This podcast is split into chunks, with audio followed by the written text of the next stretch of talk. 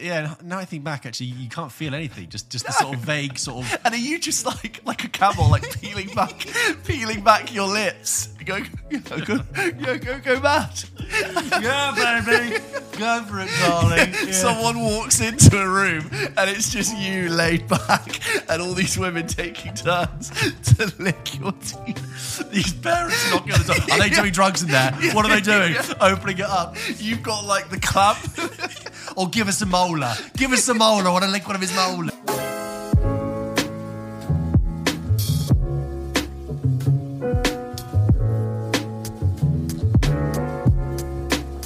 George, did I ever tell you about the time I auditioned to be in a film starring Saoirse Ronan and a young Tom Holland?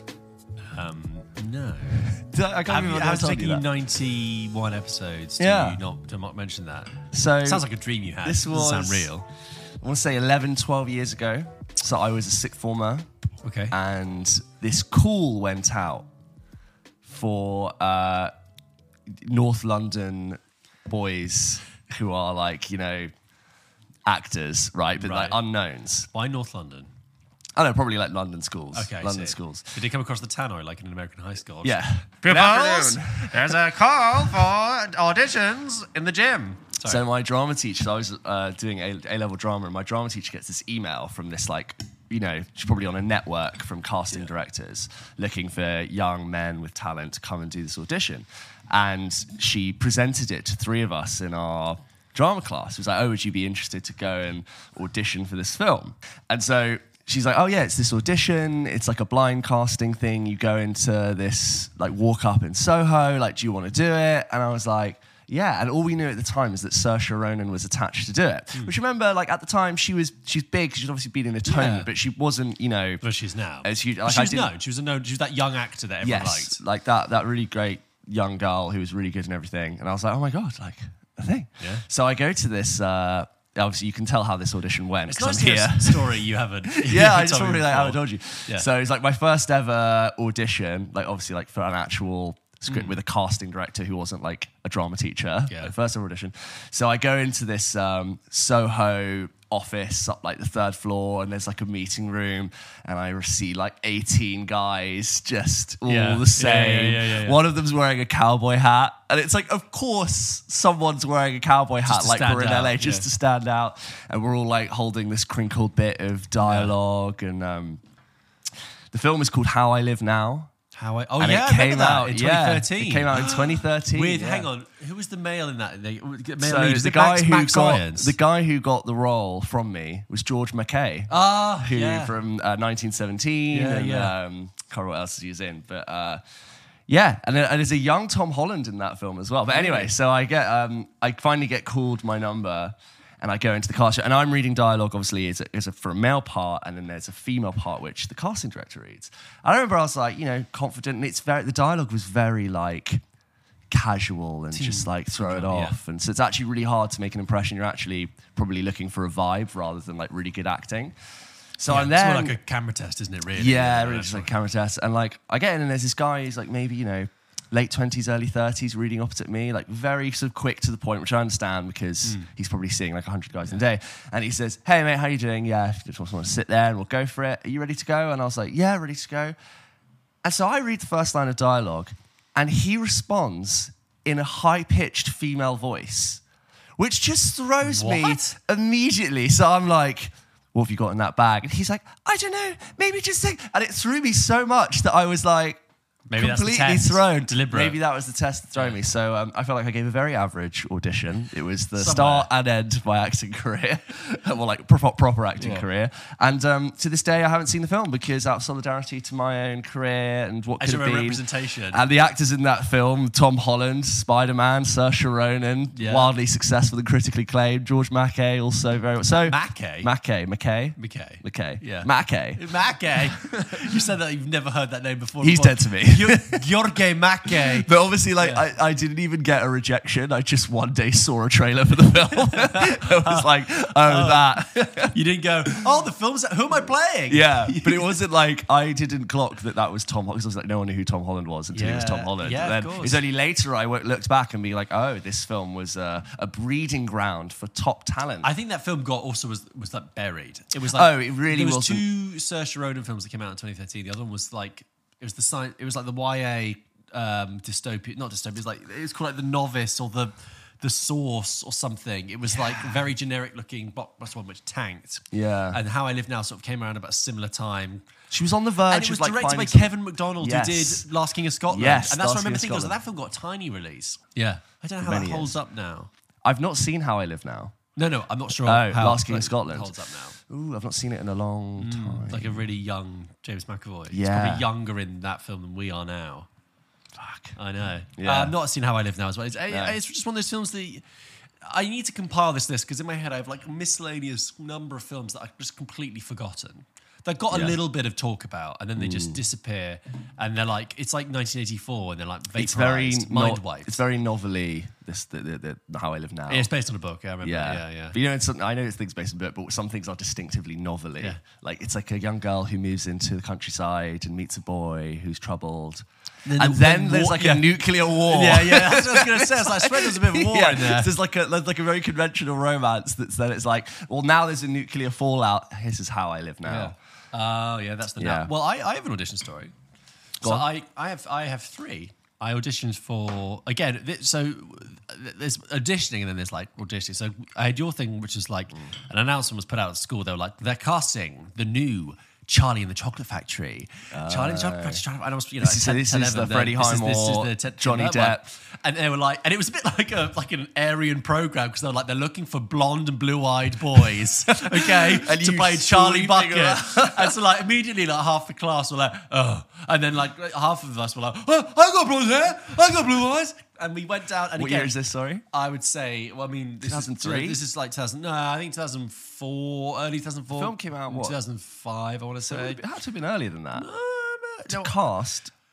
I mean, Anyway, I- should I'm we sure call you up the remember. Production manager? It was something like that. Yeah. And um, You're like but I nine. was like 10, 11. Yeah. And uh, oh, no, you're right. I think I it was about 10. And uh, whatever. I, I remember but it being at the school, the, the agent came to the school, the you know, casting director, whatever, and they set it up and we went in and read the lines and you know and it was like yeah that's great the next thing we know freddie highmore who has brown hair and brown eyes is cast and we were all like oh what a con this guy's already been in two movies as Hmm. Yeah. well um, no, he and you know Freddie Highmore's gone on to have you know a successful career. So Freddie Highmore went to my rival school.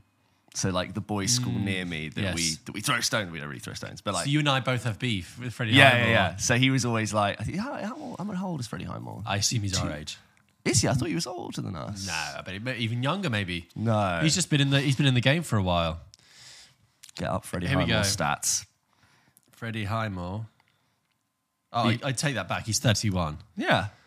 He's thirty-one. He also has. He does Oh, look. so he would have been in the my friend's year at Highgate. That's so. So I have friends who go- obviously like say rival school. I have friends at that school, Yeah, but, um, like a sporting rivalry. Yeah, yeah, yeah. Um, but yeah, I think I think he was in that year, and he was always in and out of the school. Right. And it's like a, I think it's like Highgate's quite school's quite like a high pressured school. you just dropped in where you just. You, you, No, that's the other school. That's the school that Freddie Highmore went to. Oh, Yeah, yeah. got it. Got quite it. a high Sorry. pressured Yeah, like yeah, yeah. academic school. Yeah, yeah, And yeah. he was like in and out. So everyone was like, well, how's he like doing that? But it doesn't Highmore's matter. Highgate. Mm. Highmore's And Highgate. he hightailed it out of there to Hollywood. Um, anyway, so that's Didn't go my to- didn't first go to one. Highgate School, please. I wouldn't be seen dead there. Puh, spit on the old Chumleys.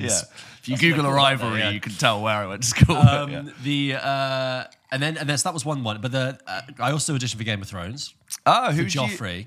Uh, And when did that that, happen? that happened in. I did not know you auditioned to be Joffrey. Yeah, I auditioned for that in 2010. You've never told me you auditioned to be Joffrey. I did, I did, and I, I think you'd have made a really I good think Joffrey. I would have done too, but not I- as an insult but to you, but I I, just, mean, I I feel like think- you would have lapped it up. I, I I think I, I think I would have been good too, and I think that uh, I unfortunately what held me back was that I had untypical to Westeros. I had braces, uh, and I and, I- and I continued to have braces for another eighteen months.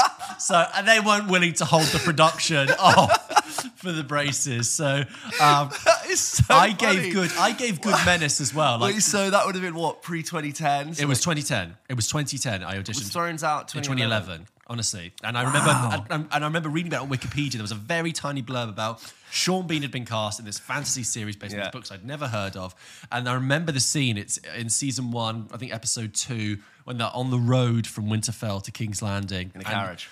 It's not in the carriage. No, it's about when he's in the forest with the butcher's boy and the. the Oh, boy. yeah, yeah, that's great, yeah. that's it. And like I could tell that it was being he had to be mean to Sansa, and I picked up on Yeah. all that and stuff. I really enjoyed playing it, but I think they looked at me and they were like, "What's the metal in his mouth for?" You turned like Darla from Finding Nemo. Yeah, yeah. Till I get the part? yeah, uh, and so uh, you know that's my short-lived acting career. That there. is so, tell me about the audition experience. well, When again, it? that was so. I, I used to do like a Saturday drama school Yeah. uh, thing. It was like a you know.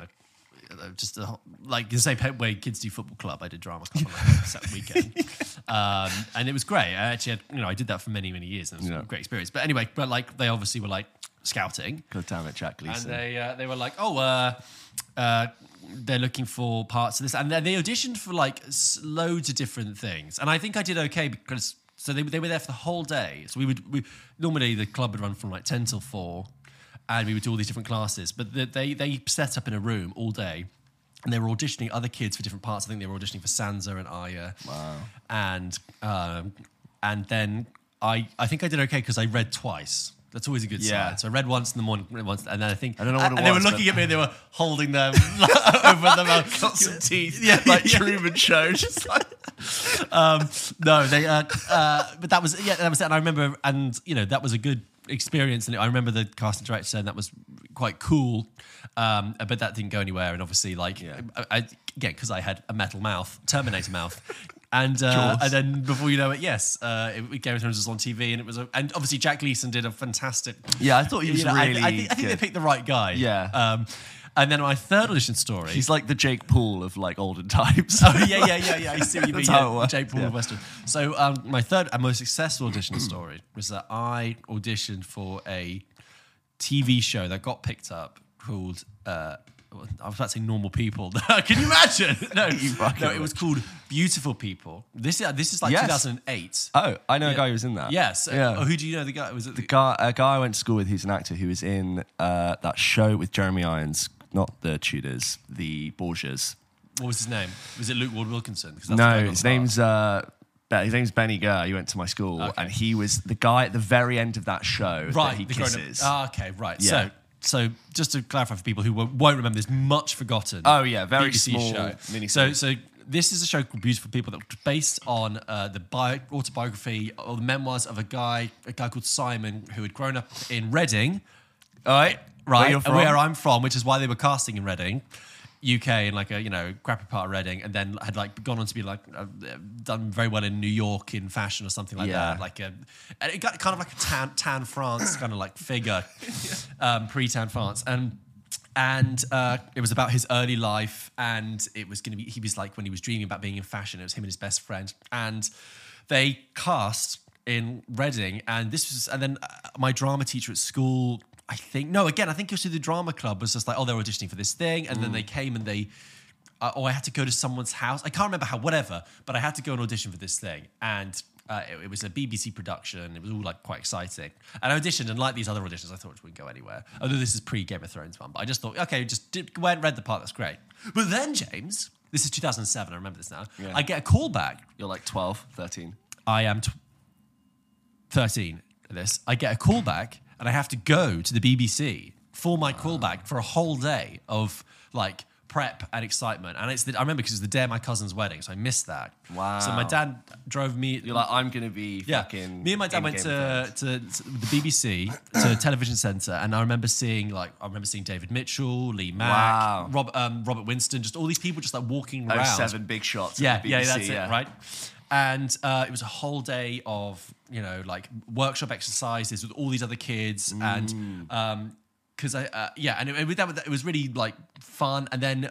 w- We went in to read, and I remember because the the the, the cast, the producer of the show was John Plowman, who is a big uh, BBC, a big British TV comedy producer. He Yeah. produ- he's produced many stuff, but in, including the The Office. And he's just like he was quite famous. And I remember when we were reading about this show, it was like, oh, John Plowman is is involved in this, and he was in the room, but like I didn't. He was just a generic man to me. I mean, I kind of knew who he was, but like, and I remember getting in there, and it was. I think I think it went quite well, but I remember. Is everyone trying to outdo each other? A little bit. It was oh yeah. I hated the workshops when they were like they were giving us like loads of improv exercises with Yeah. all these other kids and some oh my theatre kids. Oh, it's Theatre- nuts. oh, just like everyone's trying to shine. Yeah. Everyone's Louder standing and out. bigger and more. Oh, I can do that. I can do that. And- Yeah. And I find that stuff so. That's where you went wrong, man. That's why you're here chatting to me. I'm not competitive enough. Yeah, Yeah. look at us. Um, anyway, so I go, I go into the room and I we have to read this scene, and uh, I remember I thought I think I probably came across as a bit of a probably too much shocker, a bit of a smart ass. Yeah. to be, honest, I shot myself in the foot because like Can imagine. There's this scene. I was trying to make small talk, um, but I was just being very kind. But like Do you know that John Plowman is the one fronting this one? no, he's there. So John Plowman was there and two other people, and they're like reading this scene. And in this scene, the character is watching uh, uh, a clip from the film Carrie and is talking about the dress, whatever. And, and he was like, "Okay, so this is the scene where they're watching Carrie. Do you know Carrie?" And I went, "Yeah, Stephen King." And- uh, like I was playing a guess the movie round or something. yes, of course, from 19. And I, like, I could see his eyes be sort of like, what? Uh, yeah, sure. Uh, like, like, like, like I give a shit. Like, uh, I'd really yeah, like to meet Good like points to you. even a younger George. I'd love to meet like an eight-year-old George and Yeah. Uh, just chat to him about things. so I was like- I, would love to play our movie games with an eight-year-old George. I think it would be so fun. Um, anyway, so I said like, oh yeah, yeah, it's Stephen King. And it's like, okay, cool. And then we uh, we did the scene, and I think it went perfectly fine. Um, but uh, needless to say. I didn't. I didn't make it through to the next one, and they went with a guy who'd already, again, who's someone who They, actually they has let you. They lie TV to you. And think, experience. yeah, it could be original. Yeah. Daniel Radcliffe plucked them out from now. Even Daniel Radcliffe's sort of casting It's- director background. anyway. exactly, But it's um, all just a lie. Yeah, and so they got they got this other kid who was fine, And also, like- but sorry, Yeah, sorry. but sorry, they made the show, and Olivia Colman played Yeah. the mother. Before Olivia Coleman was, Was like big. outside This was- being an extra in Mitchell and Webb. Yeah, this was Sophie from Peep Show. Yes, era Sophie from of- Peep of Olivia Show. Colman, and I think that's the probably only memorable thing of that that that era. And I watched a bit of the show, and it was okay. It It, was- ran yeah, for it two was a bit- seasons, and it's co- like completely forgotten now. Yeah. Um, but I did. I felt great. Like I didn't need to get the part. I felt great that I was able to go to the Sort of knock on the door of greatness. yeah of to like to Hollywood. the experience of going to the BBC and, and doing. It's amazing that you you know. never know. You're like how close you are to like a complete pivot in Yeah. your in your life direction. But it could also it could also mess you up if you're a kid. If you're a you know um, if you uh, are an actor and you like let's say I, let's say I got that part, it really would have really disrupted like Yeah. school life. Yeah, yeah, yeah. made you dis- it plucked you into a whole new world. Um, I also the big the big thing that. I think people need to remember. Not that I like give advice, but like obviously we're kids then, and you're reading from a sheet. But it's like just learn the lines. Yeah, Don't oh my God. Hold the sh- all these auditions. Everyone's Every like time. reading the stuff. No, learn the lines. Look at the person. look at Every the time. camera. Uh, don't look at the camera, but look at the look at the person and like act with them. Uh, and I think that's true not just for acting. When I've done work with people who are paid to talk on camera, and like everyone else is prepared. Yeah. And like obviously I'm behind the camera, but it's like we've all prepared our bit. Yeah. We've all spent hours setting up. And when someone is paid, usually like more money, to stand and say something, I'm like, you had six lines of dialogue to do today. Hmm.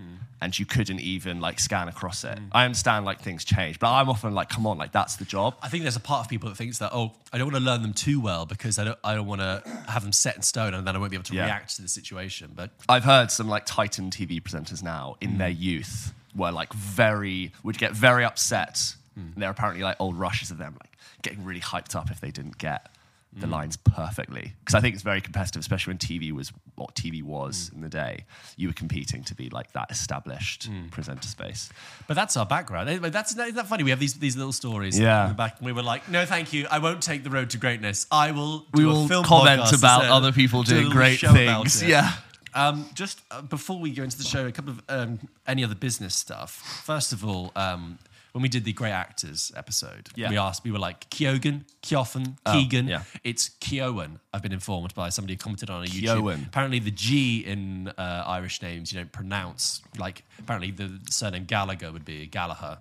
So you just so it's you just drop the G. Bevan, Ke- you've been Keowen. letting us sit here this Bevan entire did, it wasn't time. even Bevan. Bevan didn't even write in. It was it was know. a different a member of the Irish committee. so good. thank you for I can't remember the name, but that person who commented, I appreciate that. Um, Uh, that episode, everyone loved it. If you haven't checked it out, please. Everyone- Uh, I love what, that. What? Everyone, Everyone lo- loved it. everyone It was the loved best- it was the best most video. incredible. It did Nobody so loves well. actors more than we do. Um, Yeah. Um, Have you seen that video, which is things Trump loves? more than everyone else. And it's him like, nobody loves the Chinese more than I do. It's like, nobody loves the LGBTQ community more than me. And it's just a list of things that he likes more probably than actually everyone. hates. Yeah. Um, the uh, and the other thing was that we asked, we were talking about people with character actor faces and leading man's bodies. Yeah. See Adam Driver. Yes. A little bit of Paul Mescal. No, not Paul Mescal. Actually, he's leading man. But um, someone commented, we want to know what the reverse was. Yeah. Someone very astutely pointed out that that is Timothy Chalamet. Who's got Yes, a he's leading man's very- face, but he's got such a weedy. Yes, I but s- I I would saw- say it's very catwalk, high fashion. Yeah, but I saw a photo of him, of Timothy Chalamet, at one of these fashion events, taken in a sort of candid moment, and I was like, "Oh, you are a scrawny. He's really You have the thin. body of a, of a chimney sweep, I a heard- Dickensian I heard chimney him do sweep." This interview, I think it was an actors on actors thing, where he was gonna do bones and all, and he needed to lose weight because he was like a skinny cannibal. And Luca Guadagnino apparently asked him, was like, "Hey, by the way, like, you know, I will need you to lose some weight for the role." And Timothy Chalamet was just like, "But I'm really skinny." Yeah, yeah, yeah. He's like, "I want you to lose more weight." And I can't remember who the other actor was. So she was like, Taylor "Are you Russell, ju- yeah. oh, right. She's like, "Are you just not eating?" And he's like yeah, just like not really eating. And they sort of Ah, acknowledged it as like not, healthy behavior, but they just brushed past it. Oh, God. It's like, imagine, he's really thin. And Yeah. in that film, he's really, really skinny. But like, I isn't. I didn't actually notice that because he, he he's basically clothed for the entire. He doesn't really reveal he- much he- skin. Of course, he's got like an open shirt. You see his abs all the time, in bones and all. Ah. Yeah, but like he. he Blood all over. I think it. it was unnecessary. I think Found I think it he quite, uh, Could, I think he, oh, mo- yeah, oh, mother may I? Um, I? I think he could have just stayed the way he was probably, and I could I, have used was, my I wasn't imagination. like, God, he's a bit plumped. you let the guy have an ice cream once in a Yeah. while, for God's sake. Yeah. Um, and that was that was the only other business. Also, just to talk about whilst we're free chatting, Mm. you and I uh, were shooting something in a cinema.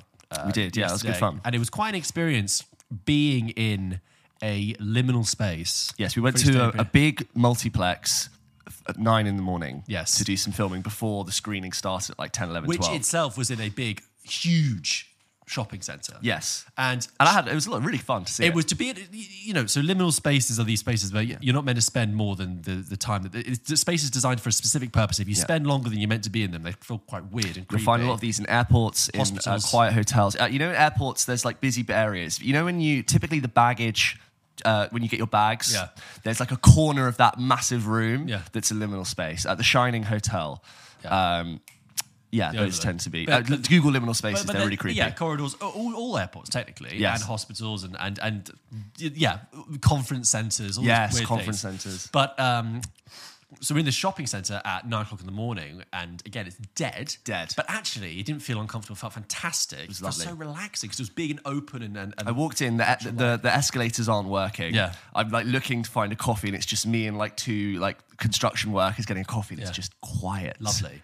And then in the cinema, we go in there, and you and I are like shooting stuff, and we're in there for like you know an hour, two hours. Yeah. Being in that kind of like auditorium or acoustically, Clamped, yeah. uh, d- uh, d- sensory deprivation kind of room. Yeah. Um, it was really strange and quite a fun experience, but also quite bizarre. You come out Yeah. and it's like I haven't seen a film. Before. And also, it's like a light chamber, right? Like, Yeah. like a locked off light chamber. So you, all the light is artificial. Yes. Hmm. So you're a little bit phased. When, like every time you come out of the cinema and it's still daytime, you're a little bit like, oh. My eyes hurt after I came Yeah. out of being in that time for so We- long. part of what we had to do was consume quite a lot of, slu- of slushy Tango and Ice Blast. popcorn Yeah. in the morning. So I was sort of vibrating on Yeah. my way home. Woo! Yeah. Um, and then, yeah, it was quite interesting as well because we, we were filming something in a cinema screen and we needed the illusion of light on the screen to Yeah. play. So we asked the cinema, like, can you just whack on some trailers for us? Yeah. No sound, which took a lot of communicating because it's like, I need something on the screen with no sound, Yeah. but I need the visual. Yeah. And so Hold they- the sound, please.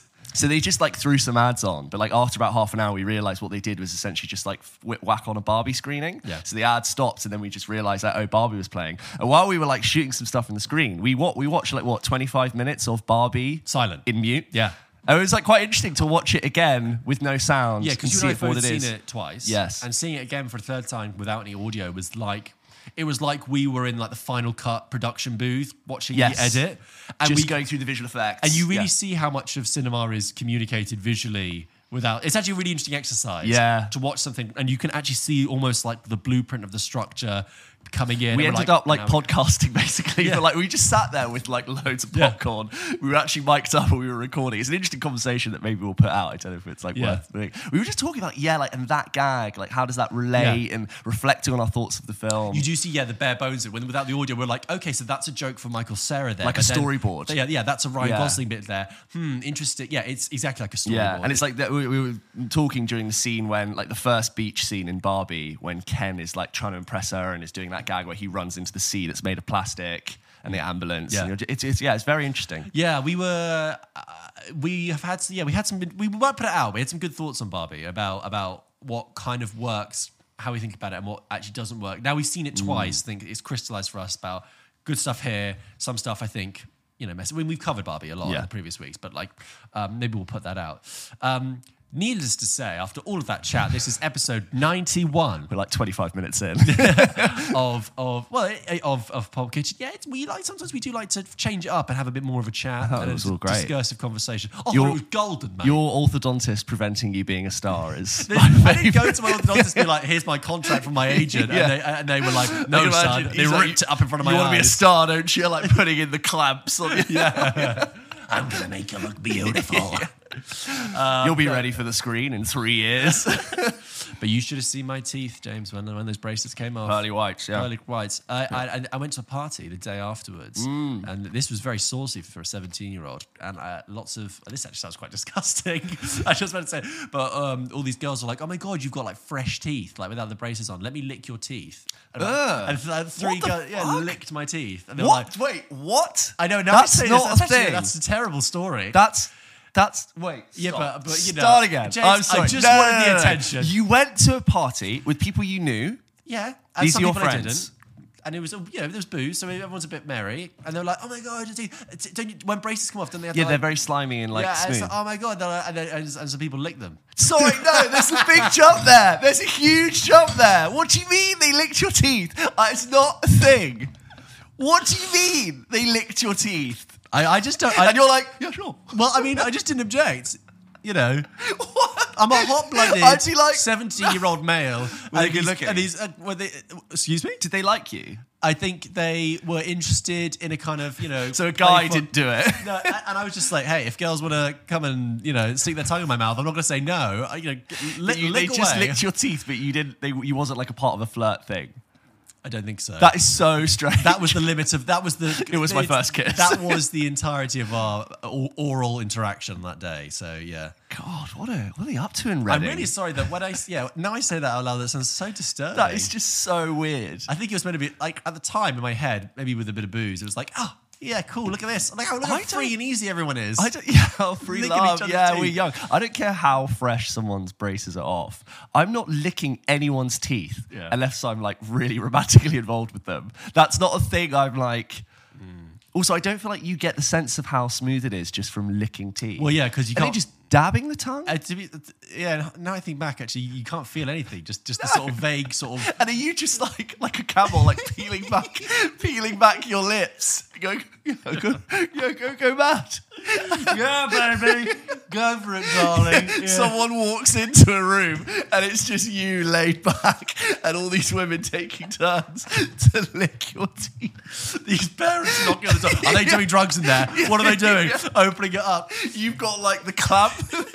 Or give us a molar. Give us a molar. I want to lick one of his molars. My turn. I got a crown. Oh, what a horrible story that I brought up there. I, I, you know, the whole Guys. interaction probably took, I want to say, 30 seconds. Probably, you know, like 13 years ago. I will withdraw it if a single listener can come back and see, like, yeah, yeah, lick teeth. I've got No, the I don't braces think on. I don't think it's a common thing, and I think now in hindsight, the person who did it, who led or who led the licking, was a weirdo. was a rogue. She was a rogue. They're in jail now. she was she was a rogue. She she just she smashes people's teeth. No, um, uh, she was a rogue one, but. Uh, yeah, I don't know where to go with this story. I feel like I've outed a sort of weird. p- We need part of to my we need to do personality. the camera. That's the intro to the show. We're going to talk about something Let's amazing. okay. George, you saw Theatre Camp yesterday. Yes, and this isn't going to be sort of a typical review, really. More just like just a fact for me to say that I saw it because I I, I saw Theatre Camp and it was one of those experiences where we see a lot of films, Yeah. James, and we see good films, we see bad films, and sometimes we see films that are perfectly fine and got good that. and might make you laugh a little bit, but essentially do just go straight through you. That happens. It's it, it, ha- it happens. And I can say that without any disrespect to Theatre Mm. Camp, which I thought was perfectly charming and fine, I went in, I sat down, I looked at the screen, I watched it, I saw the people talk, I saw the scenes change. there were 24 frames in a Yeah. second that you. I let, I let it, my brain process the images. yeah. And it ended, and I went cool. Which I got- is- I picked up my bag, I got on the tube, and I went home, You and I just like on the tube. and I was like, I, it, I, I feel, I feel, like have I, I, nothing. am the same. I've done a cul-de-sac film. I've got in and come out the same exit. Which is really annoying because we obviously like are trying to see stuff every week for the show. And when you're like one thing that you like committed to, you're like, I have nothing. Yes. So I was I had a choice between watching Scrapper, which we will still try and review at some point, Yeah. and Theatre Camp. And Theatre Camp won because it was on at an earlier time. Yeah. Those are both hour and a half films. Yeah. And I and I went and saw it, and you know, I, I just I, when I came out, I was faced with this thing like that was perfectly fine, but I really, it hasn't What value can you what- provide in but what your I- oh, commentary? Yeah, I can't. I, I either fake something an opinion about it, which you don't want to do, or No. I really try and force an opinion on some sort of level Yeah. about it. Or do I tr- like try and think about what didn't work? But it's nothing. Nothing didn't work. Mm. It's not a bad film. It's just that strange thing where it just it just kind of did.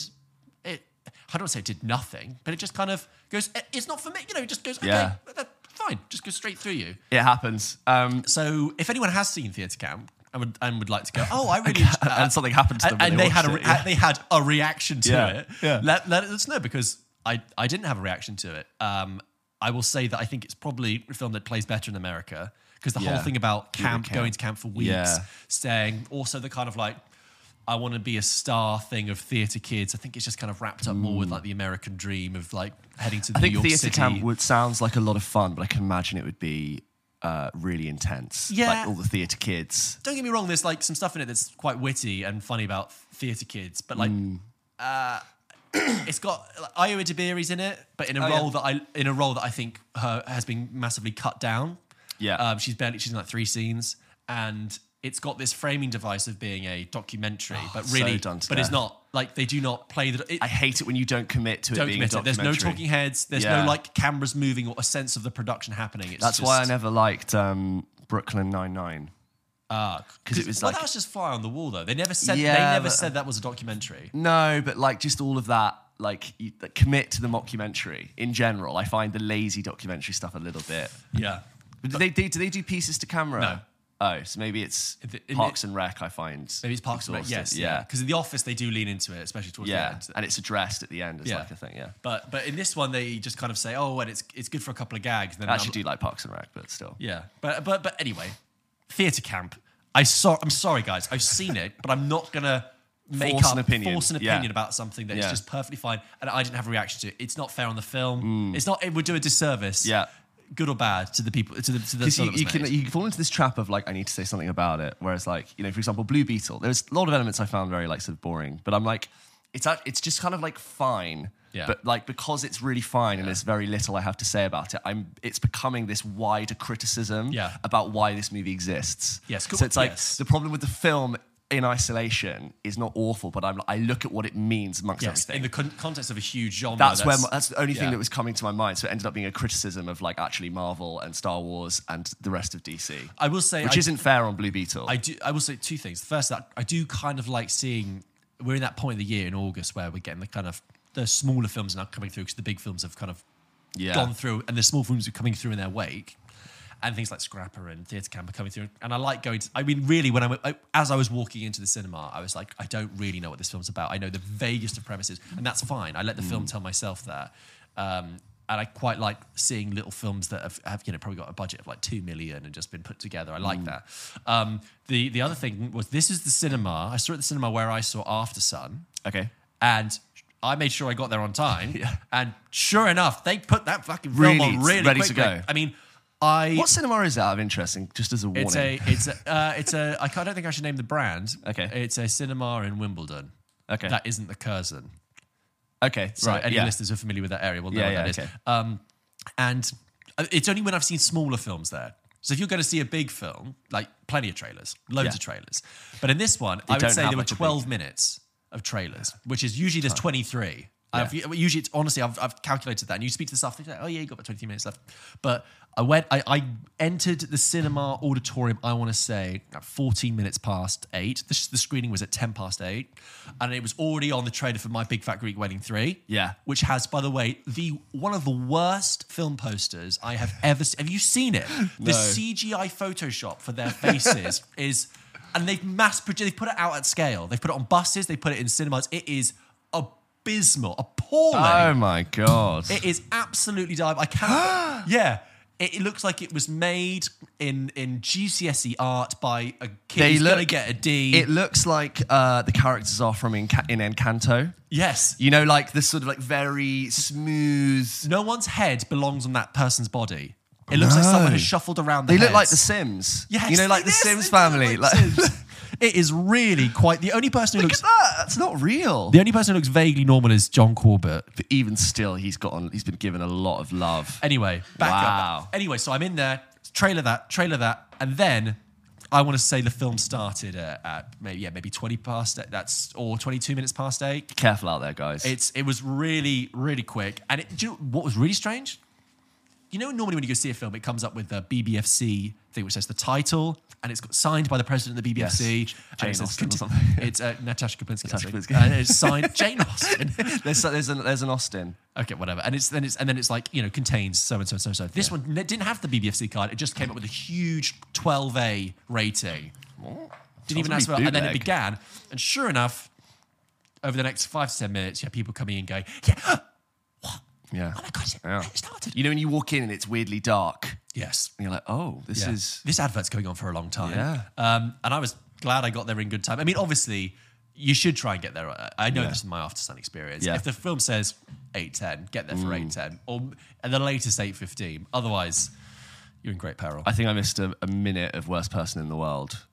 And that was because Talia- you were buying ice was cream. buying ice cream. You know, no, no, you, no, no, no, I'm not letting you off the hook. for Talia this. thought it was like ten minutes. I'm like Talia. It was maybe fifty seconds. Yeah, we but lost. still. So, uh, so, So- Talia, Talia, no, no, no, I'll tell this one for you. So Talia has told me that James, who loved Worst Person in the World last year, I talking did about the big love film, that you missed the first minute. okay, but I was confident of Yeah. like we've definitely just caught the first. Because James wanted to buy ice cream as late as possible. 'Cause I didn't want it to film- melt. to- because he didn't want it to melt, like a small child. And they did this, and sure enough, they go and they missed the beginning. Okay, the I- reason why I did I wasn't like I wasn't the only one holding the at, at my local multiplex. They don't have enough staff to serve the confectionery, drinks, standard tickets, and do the ice cream. So you have to go and queue, and then get someone to go get you ice James, cream. And they fail- said they were going to James. send someone, and they didn't. And I was like, okay, we are getting a little bit close to the wire here, but it's fine. We've got 25 minutes of ads.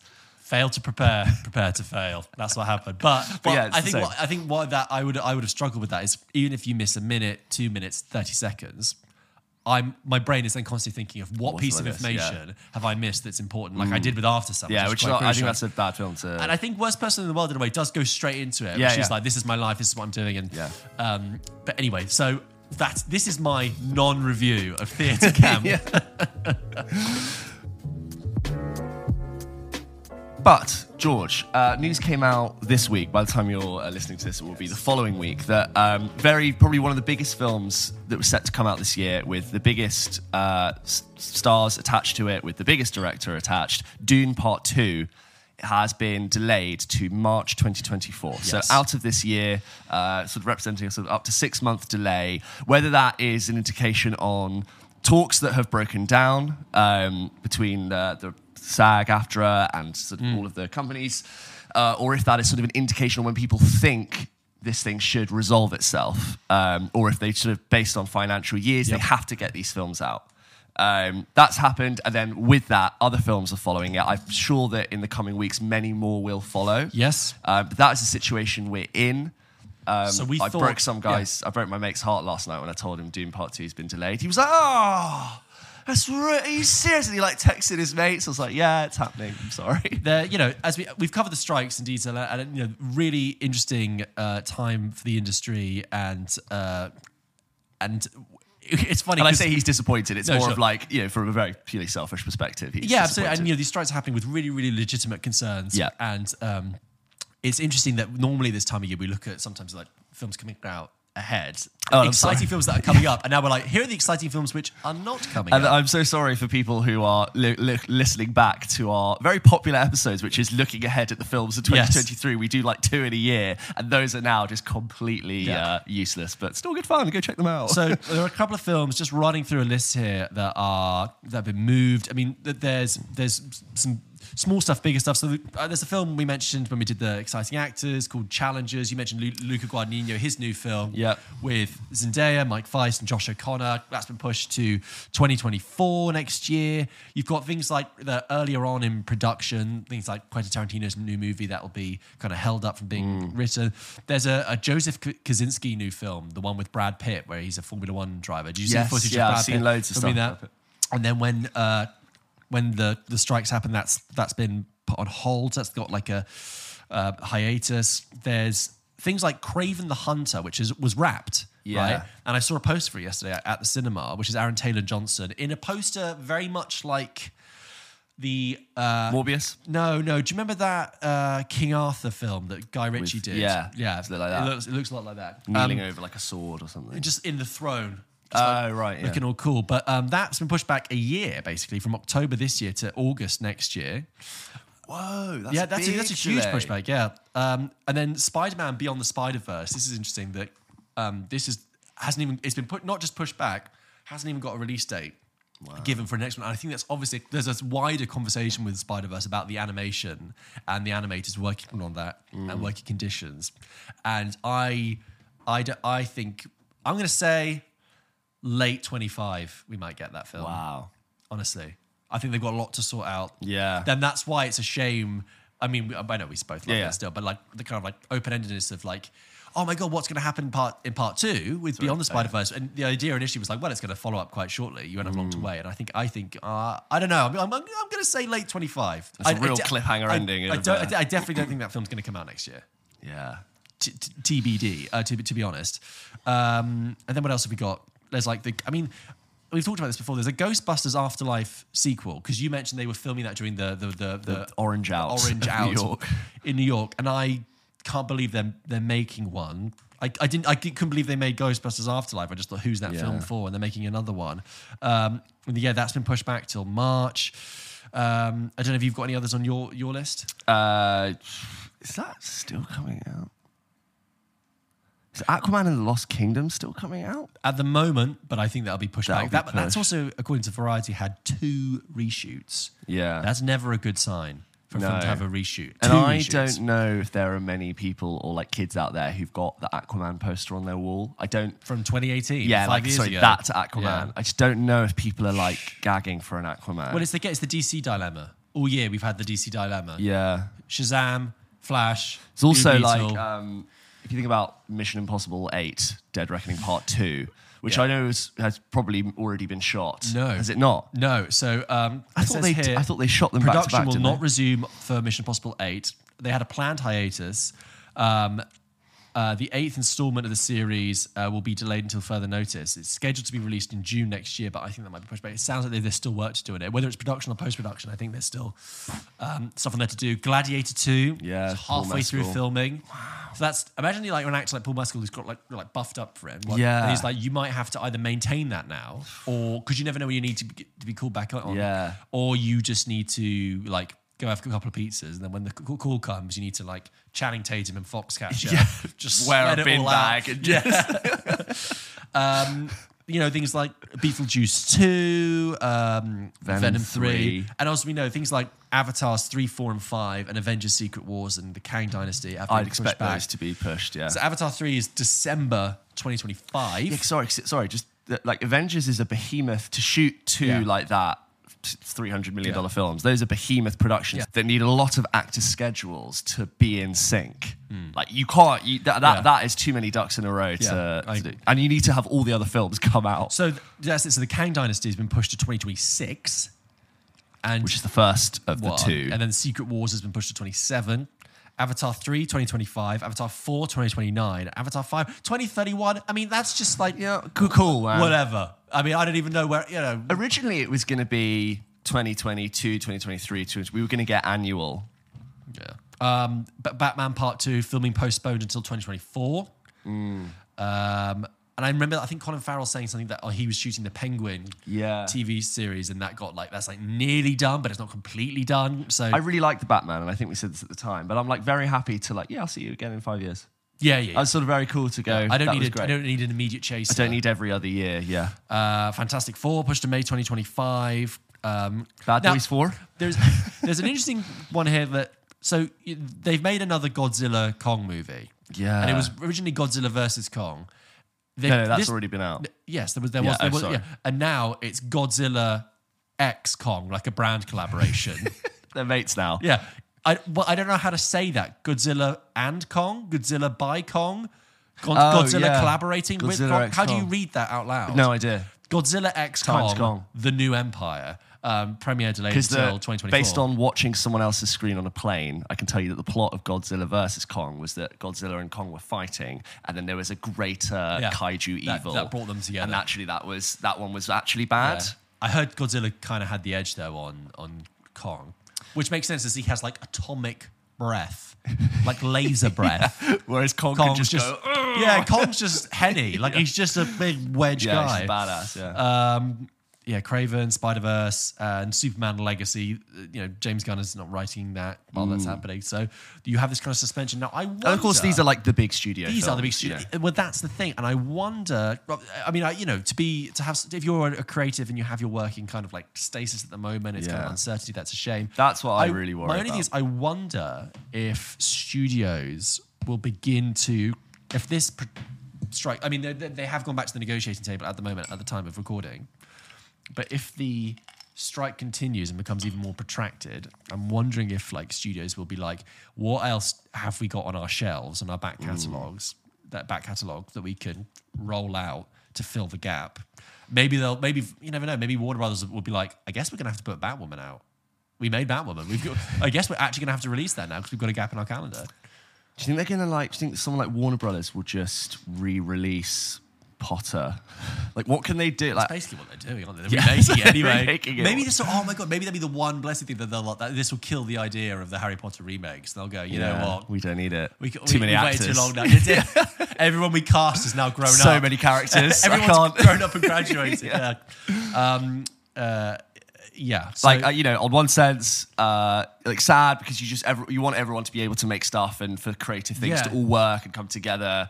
And like from a purely selfish sense of our podcast, as an, au- yeah, and as an audience, I'm yeah. thinking, oh, like my really clean like weekly slot of things I know I can talk about is completely disrupted. But obviously, like it, it's, It's completely- completely unimportant completely in the grand leg- scale, legitimate scale of reasons things. for the strike there and- will always be plenty of content and things to talk about. Yeah, exactly. Um, and, then- and and some great work out there, like still to watch. And you know, uh, the demands. uh, We, got- we, got- I mean, yeah, some of the things that the the the, the strikes were not able to. The the the, the WGA and the.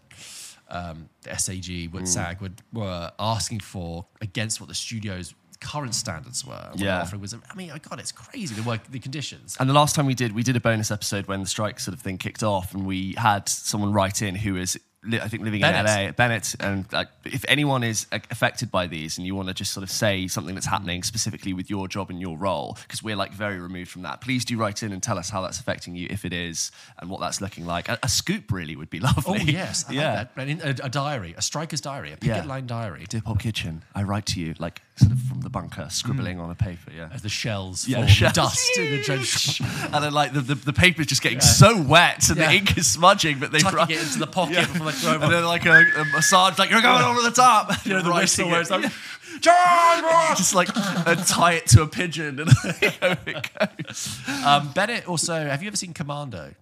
The Arnold Schwarzenegger film. That Bennett. Whenever I hear Bennett's name, I just think of the the one liner that Arnie does in that, where he, I believe, impales someone with a steam pipe, and steam gushes out, and he's like, "Let off some steam, Bennett." so there you go. Uh, so yeah, that was just a little overview of the films that are not coming out soon. Subscribe, guys. George, it's time to go through some of the emails that we get sent into the show. As The always, sirens. guys, the sirens. We have settled on the sirens. We That's- have, because yeah. I've noticed that the sirens themselves have begun, begun to self-identify From a siren. from a siren, hi- siren of sending this. So The hello, sirens call to Ooh, send yes. Hmm. in their thoughts, their questions, their concerns to hello at popkitchenpodcast.com.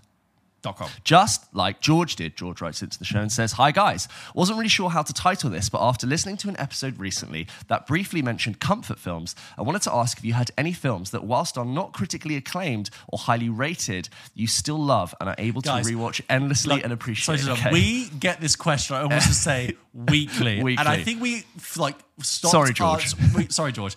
We probably answered it about three times Yeah. last year, and I think we got to the point where I like, we, we- like you can go back and find the back catalogue if you need Yeah. to. I think because We can't- we I've can't said keep the doing this. film so much that I'm not even sure if I like those films anymore. Like, and it's been such a long I'm time. like since I've cringing watched at this. my own answers. Oh, like God, I'm so Alan Partridge, Alpha Papa. Like, have I watched that in a while? Anchorman Two. Have I seen that in a while?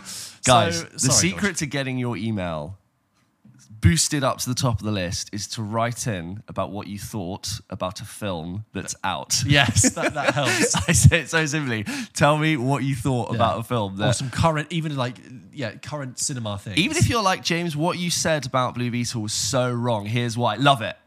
Please. Hot take. Come in with it. bring him down a peg. But yeah, bring me, yeah. just remind me how I'm wrong. But sorry, George, just to set the record Yeah. straight. Our comfort films. What, what are the other ones we I get? don't know. I mean, uh, well, the questions we always get. Yeah. Uh, questions. Yeah. That, uh, no, it is guilty pleasures, comfort Guilty, films. but yeah. E- Like we we've said them. even though you don't love them, like, do you watch the films that you really like? Just they're, they're just the films I like, then aren't they? Really. George goes, goes on to say, for me, the movie Sorry, that George, has sorry. to be The Secret Life of Walter Mitty, Yes. coming up again. Whilst it does have some cringy moments, I've always loved it and always will. It has an incredible soundtrack and beautiful scenery. If you haven't watched it, you should give it a go. Many thanks and keep up the good work, George. Oh, George is nice. That's it. Thank you. And also, it's good to know because like we, we have heard Walter Mitty mentioned a few times now. third- third- it's third it's time. popping it on my list. Yeah, I will yeah. definitely give that a watch. Worth checking it out. Thank you, George. And it's- apologies for not i- i- It's not indulging. your fault. It's not your fault. Thank you, George. And yeah, I, I feel like you're probably just going through and listening and you haven't heard that. It's not your fault, George. I'm sorry if we, we come down too hard on you there. It's just that from up- from where we're sat, that question seems to get asked every day. But it's not. Uh, it's made in good faith, so it's absolutely fine. This next email is from I want to say Scion.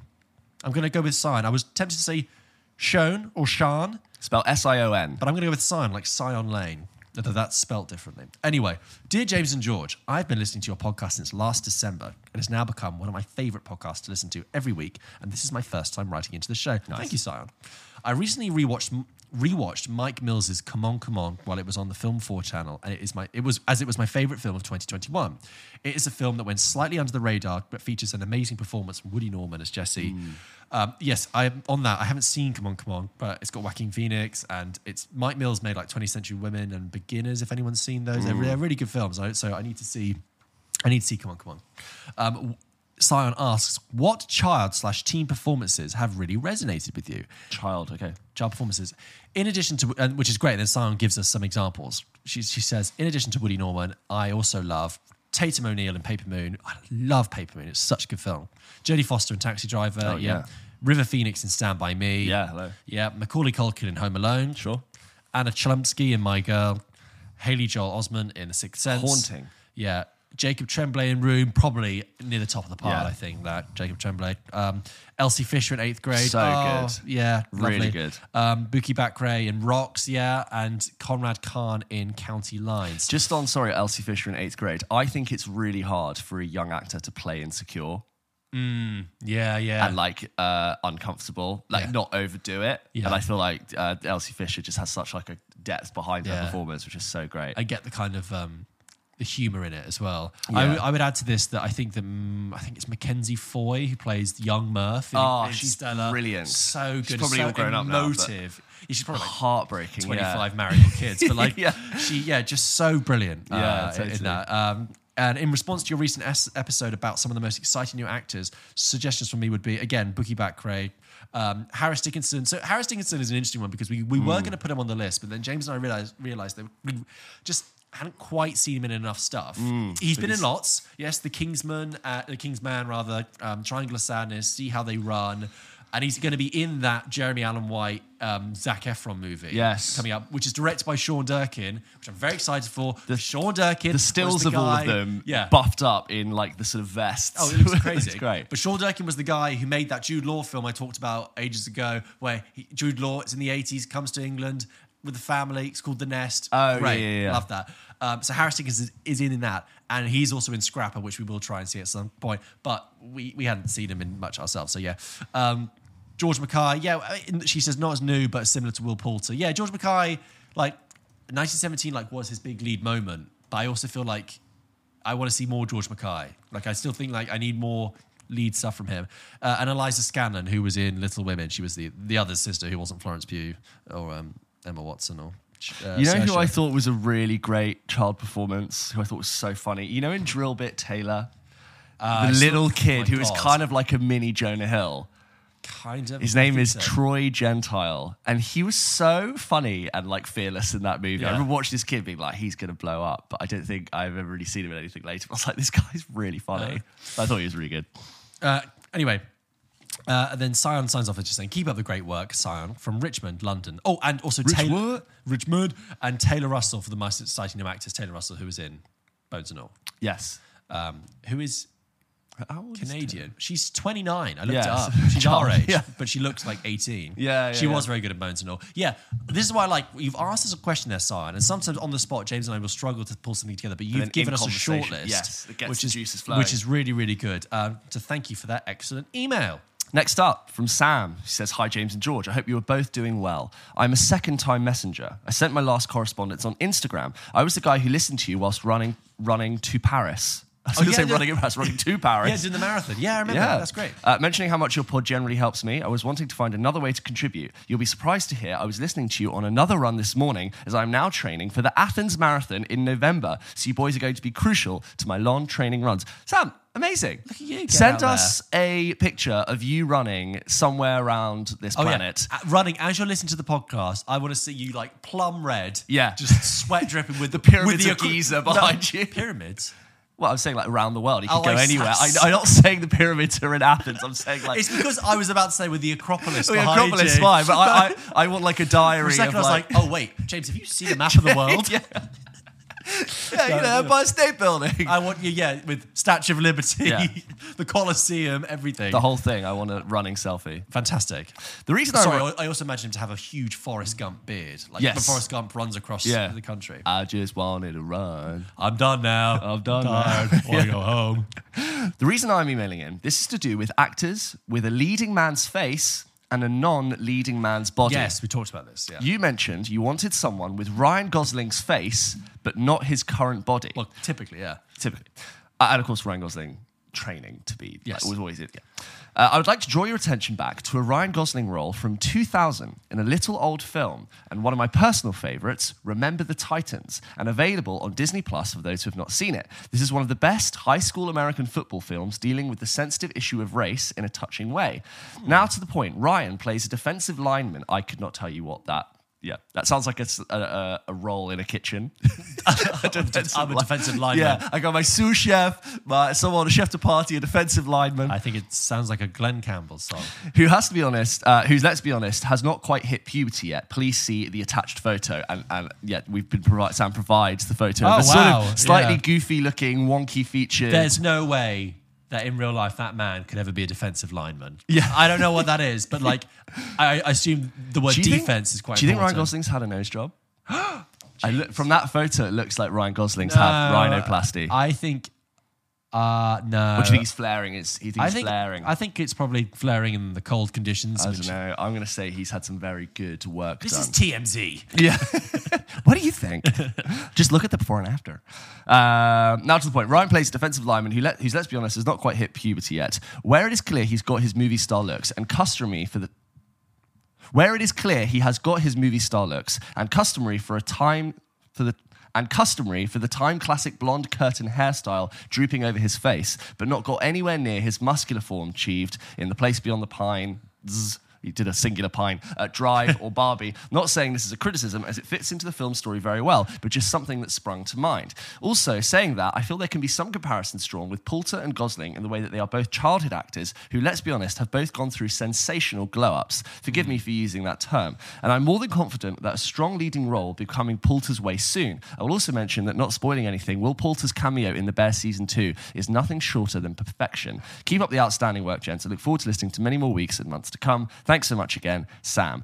I think that Ryan Gosling is traditionally uh, more attractive than I think you're giving him credit for. Me?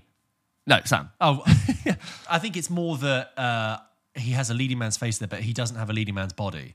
Yeah. He's got a pu- he's got a pubescent, Awkward. non-defensive lineman Yeah. body there, and I Yeah. think that's emphasised by the huge, you know, American football frame that he has on him. It'd be nice to just like, you know, ascend to fame really quickly and just like all of those problems just start fixing themselves.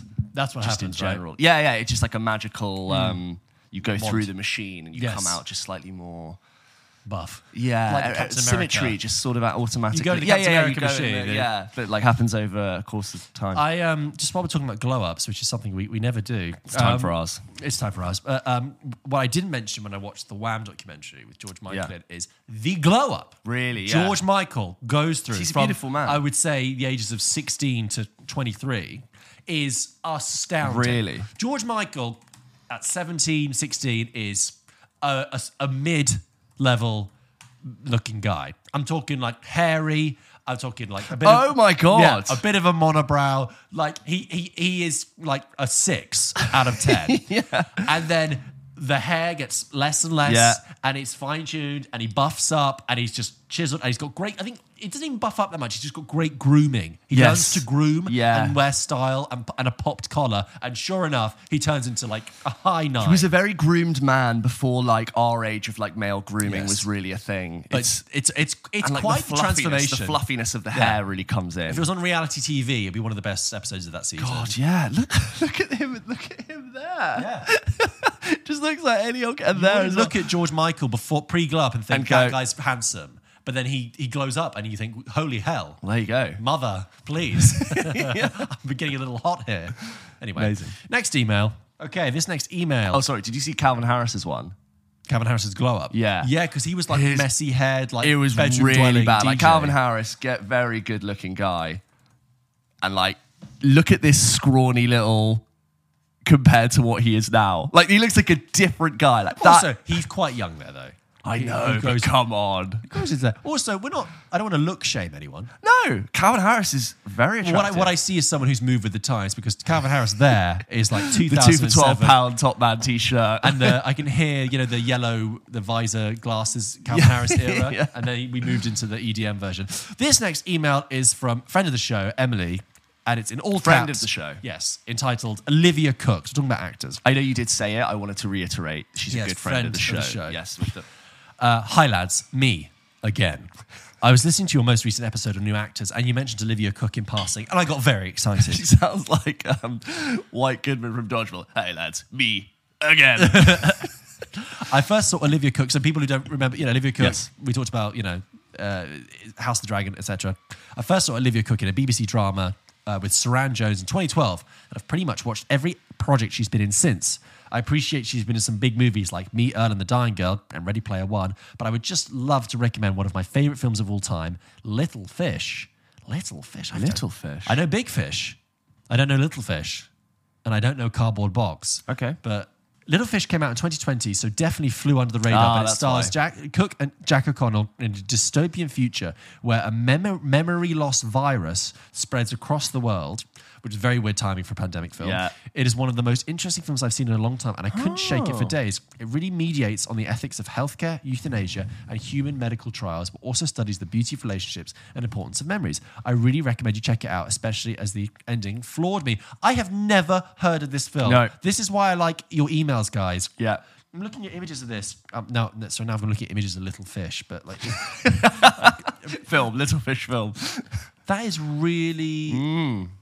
not to be confused with the Kate Blanchett film from 2005. That's an awkward thing. I, I need to check this out. This sounds really Yeah. good.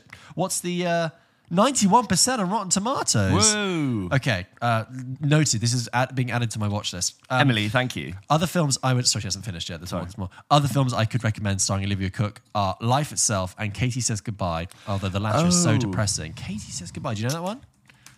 Anyway, Hang on.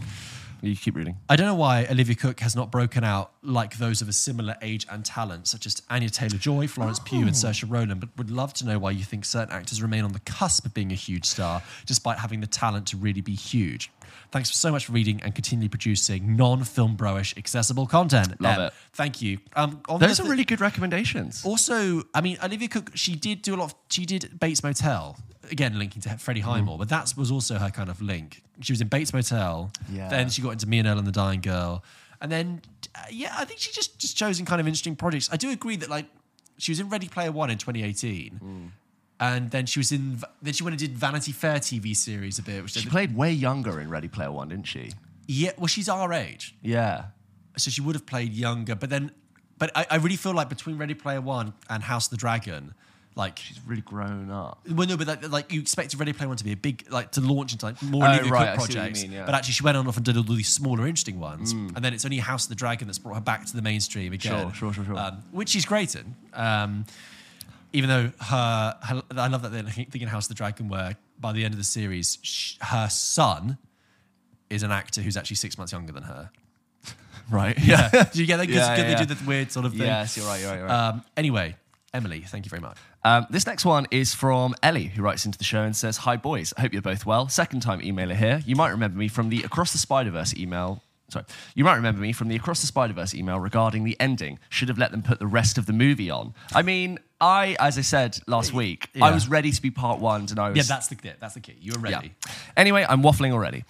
I'm emailing you both after I saw Blue Beetle yesterday and was listening to your thoughts on the way back. Guys, I reviewed Blue Beetle last week if you want to check it out. Uh, whilst I did think, find the film okay, and I understand it is the inevitable you would get crossover in certain heroes' traits, I found it to be a tick list of existing superhero movies. Susan Sarandon is like the Jeff Bridges character in Iron Man, her sidekick, Yellow Jacket from Ant Man. The suit was a mashup of Venom and Deadpool, really. Anything to do with the scarabs, I think of Moon Knight. I could go on, but it's super boring. That being said, I found the lead to be really sweet and would like to see him in future DCU stuff. Overall, I would describe Bu- Blue Beetle as a She Hulk situation, where I like the actor, but the stuff around it was a bit naff. I think the overly saturated space of superhero comic book movies, they have to embrace what makes their characters unique. I'm personally a big fan of Moon Knight. Whilst it does have its flaws, it does try to bring something different to the MCU. I also think that could be said of the New Mutants or Birds of Prey. That does eventually lead to my question. Do you guys have any favorites in this genre or can think of any characters you would like to see? I also remember you both talking about solo trips to the pictures.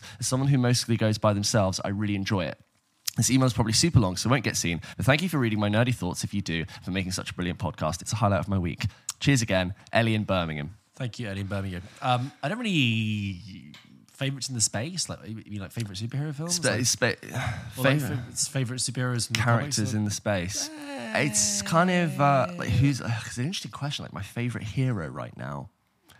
It's quite, ooh, I'm not sure I have one. but I don't think I ever have either. I've never been that attached. I developed a real uh, affection for Chris Evans as Captain America, which I know is like done now. I'm sure they'll bring him back. But I was like, Chris Evans is a really good actor. yeah, And I thought in Civil War, he was really good and played the gravity and the drama of everything. And then again in Endgame, I just think he does he does that job really well. And I'm not saying it's the most like dynamic, you know. It's not like a performance we've never seen before, but I always respected him for be, for playing that role of being like he's the head of this team. Yeah, he's, he's very got- like bound by honor and his sense of morals. A wonderful foil for Tony Stark. I always just thought he smashed it, and I became like a sort of little little Captain America fan because I also think everyone was like, "Oh, he's a bit boring." I was like, "No, he's, actually bringing this level to, to the performance." And I always really appreciated he's it. playing the, he's taking the high road, playing the long Yeah. game, doing the hard work. And it's like moments where, like in Civil War, where you know that that guy in the suit is presenting the Sokovia Accords, and he's just like looking at. You can see he's torn in his face, and it all like carries throughout the movie and the Mm. conflict. And then when he has that fight with Iron Man, and smashes the shield. I'm like Mm. this is like Sh- Shakespearean. it's like very well done. So maybe it's Chris Evans as Captain America, but he's so sort of. I'm, I'm sure. I'm sure him, Tony Stark, Uh, are back. I don't. I think that's a huge mistake. I don't think they'll do it. I know it's a huge mistake. No, no. I They're think it'd be coming. red rag to the bull. I really don't think. I think they'll be tempted. I think that's what they have to I do. think it's a huge red button that's hidden under like a plastic container in the Mm-hmm. office. They, they were going to reach for it, and then every so often they're going to slap someone's hand away and go, no. But also, Robert Mm-hmm. Maybe Downey- not both, but I think RDJ. I think RDJ might be like, I'm in my Oppenheimer, Oppenheimer era now. I'm sorry, I've, I've actually uh, moved on. I'm potentially Oscar nominated for Oppenheimer. Thank you. That's all. And this last email is from Marta, who says, Greetings, Pulp Kitchen. New listener here. Oh, a new listener. Been binging your podcast for the last few weeks and nearly caught up. I'm from a small town in the very north of Norway called, Tr- uh, she's written out phonetically, thank you, Tromso. Um, we are about 70,000 people living here, so by Norwegian standards, pretty big. Loved your episode of Mission Impossible 7. Went to the cinema with my family, dad, brother, and sister. It's become a family affair. I've grown up watching action movies with my dad, and now we all go together to watch them in the cinema and we quote the movies to each other all the time. I love number seven, all the action, speed, jokes, and we all shed a few tears the first time during a mu- um, Mission Impossible movie. Oh, tears, cool. Keep doing what you do. Much love from Norway, Sincerely, Marta. Marta, I was literally just in Tromso two weeks ago. Wow. I was there for a day. Was it, was it one of those many places you went to in Norway that looked Yes, I did spectacular? Oslo, Tromso, Bergen. And Tromso was really beautiful. It was, I mean, I was there in the summer, but I imagine in winter it's like sort of much more frozen over. You know, when you look at a place and I'm like, there's meant to be snow covering all of it. Mm. Yeah. um, Yeah. Beautiful. Yeah, I was literally just in Tromso. Maybe I was walking around with a camera looking busy. Did you ever watch, uh, did you ever get into like slow TV? Slow TV. yeah, like slow slow TV, like that. that- It's like a subgenre of TV, No, which is like don't know what you mean. activity. Like you watch a very sl- like you, there's like you can watch mm, fly fishing for eight hours. and things like that. Oh, sure. And there's one which is the slow train to Bergen, where you watch. It's a camera mounted on the front of the train, and it Ah. Oh, nice. goes from Oslo to Bergen. Oh, and it's- beautiful. it's four four to eight hours long or something. Yeah. and it's quite scenic. It's quite beautiful. So- and my brother put that on once, and I was like, oh, okay. It's eight hours. Just yeah. There is no way of knowing which direction we are going. Um, yeah, there we go. Thank There you for you go. your emails. thank you so guys. much for your email, guys. Thank you so much for listening. To, oh, no, I've got to play a game. So you got to play a game first. Guys, thank you so much for writing in to Pulp Kitchen. As always, if you wanted to send us an email just like Marta did, you can do by emailing in to hello at popkitchenpodcast.com. But before we send it home, George, let's play a game. George, as always, Pulp Kitchen ends with a game. I'm going to get that gap like longer and longer and longer by each episode. So Pulp Kitchen ends with a game. Right, we're going to play a game that we played last week, which I think we both enjoyed, which is which film came out first. I'm going to name you two films, and you have to simply tell me which of those two films came out first. So I have to prep my mind palace. at home. For example, if I said, George, which film came out first, Blade Runner or Avatar: The Way of the Water? Uh, Blade Runner. That would be correct. So, are you ready to go? I am. George, can you tell me which of these films came out first? Ready? Gangs of New York or Cheaper by the Dozen? Gangs from New York. Yes. The Color Purple or Blade Runner? Blade Runner. Yes. Shutter Island or Easy A? Easy A. Shutter Island. Same year though, right? Yes. Ah, how many? What's the Yes. difference? Uh, Shutter Island is February, Easy A was September. Guardians of the Galaxy Volume 2 or Doctor Strange? Doctor Strange. Yes. Seven Samurai or A Streetcar Named Desire? A Streetcar Named Desire. Yes. Sleeping Beauty or Spartacus? Sleeping Beauty. Yes. 59 and then Spartacus is 60. Uh, Ocean's 8 or Star Wars The Last Jedi? Ocean's Eight. No, Ocean's 8 2018, Oh, Last Jedi fucker, yes. 2016. X-Men 2 or Donnie Darko? Uh, Donnie Darko. yes. There you go. Damn it, the eight threw Yeah, me. The number yeah, and the title really threw me there. Yeah. And it's episode eight. Yes. Of, uh, of Last Jedi. There's levels to this. Ah, okay, well done. Um, yeah, Thank Sleeping you. Beauty 1959, Spartacus 1960. Um, but yeah, sorry, I wrote out the specific dates for the ones that are in the same year, but the years when they're in different years. And for some reason, I put Guardians 2 and Doctor Strange. I put the actual dates, which didn't I didn't need to. I just needed to put the year. Anyway, that was guess the film. Uh, tell me which film came out first. Yes. Thank you for playing. Right, I now have We one. should call. We should think of a name for that, like uh, like release day radar or something, or like Yeah, re- release day re- radar. reader, or like um, picture release game. we'll send it to the marketing agency. Yes, get, get yeah. our best guys on it. All right, George, I need my timer for this one. Okay. What's this, is one? a this is a name seven in thirty. Okay. Right. Wait, are there one, two, three, four, five. Yeah. there are only five. George, are you ready? yeah. You have to name me seven Jennifer Lawrence films that aren't franchises. You have 30 seconds. Your time starts now. Uh, no hard feelings. Yes. Joy. Yes. American Hustle. Yes. Um, uh, uh, uh, uh, Winter's Bone. Um, Yes. And um, uh, Don't Look Up. Yeah. Uh, and uh, Jennifer Lawrence. Jennifer Lawrence. Um, 10 seconds. Red Sparrow. Yes. And oh god, God, God, God. time. What is it? So we have got. She has done a lot of films that are in franchises. So No Hard Feelings, you got. Don't Look Up, you got. Joy, you got. Yeah. Red Sparrow, you got. Mother. Ah. There's also a forgotten film called Passengers that she did Oh my with Chris God, Pratt. yeah, yeah. American Hustle, you said. Serena, she's Oh, yeah, in. with Bradley And then a Cooper. film called Causeway. But Silver there's- Linings Playbook. Silver Linings Playbook. Um, but yeah, Ah, that's a good one. kind of hard. Yeah, that is. Yeah, because I was obviously so Hunger Games and X Men are the big franchises. Yeah. You'd wipe out there. and um, yeah, I think I think she was a little bit uh, franchise heavy t- in some sort of period. Then she took some time off and she came back with "Don't Look Up." yeah, and now no hard feelings. No hard feelings, yeah, not no strings attached. You're really pushing it. I was like, no, and I was wondering, I was like, is she in like a cameo? My, in- my head that really that really Yeah. hurt my head there. Well, guys, there you go. Thank you so much for listening to this episode of Pop Kitchen. We really appreciate you spending your time with us. Don't forget, we post new episodes of the show every single Wednesday. And don't forget, please do support us on Instagram and TikTok. And please like, subscribe, share with your friends, tag your friends in videos, and just continue to give us your love and support. We really appreciate it. It does make a difference. Um, yeah, See you next week for another episode. episode 92. See you then. See you then.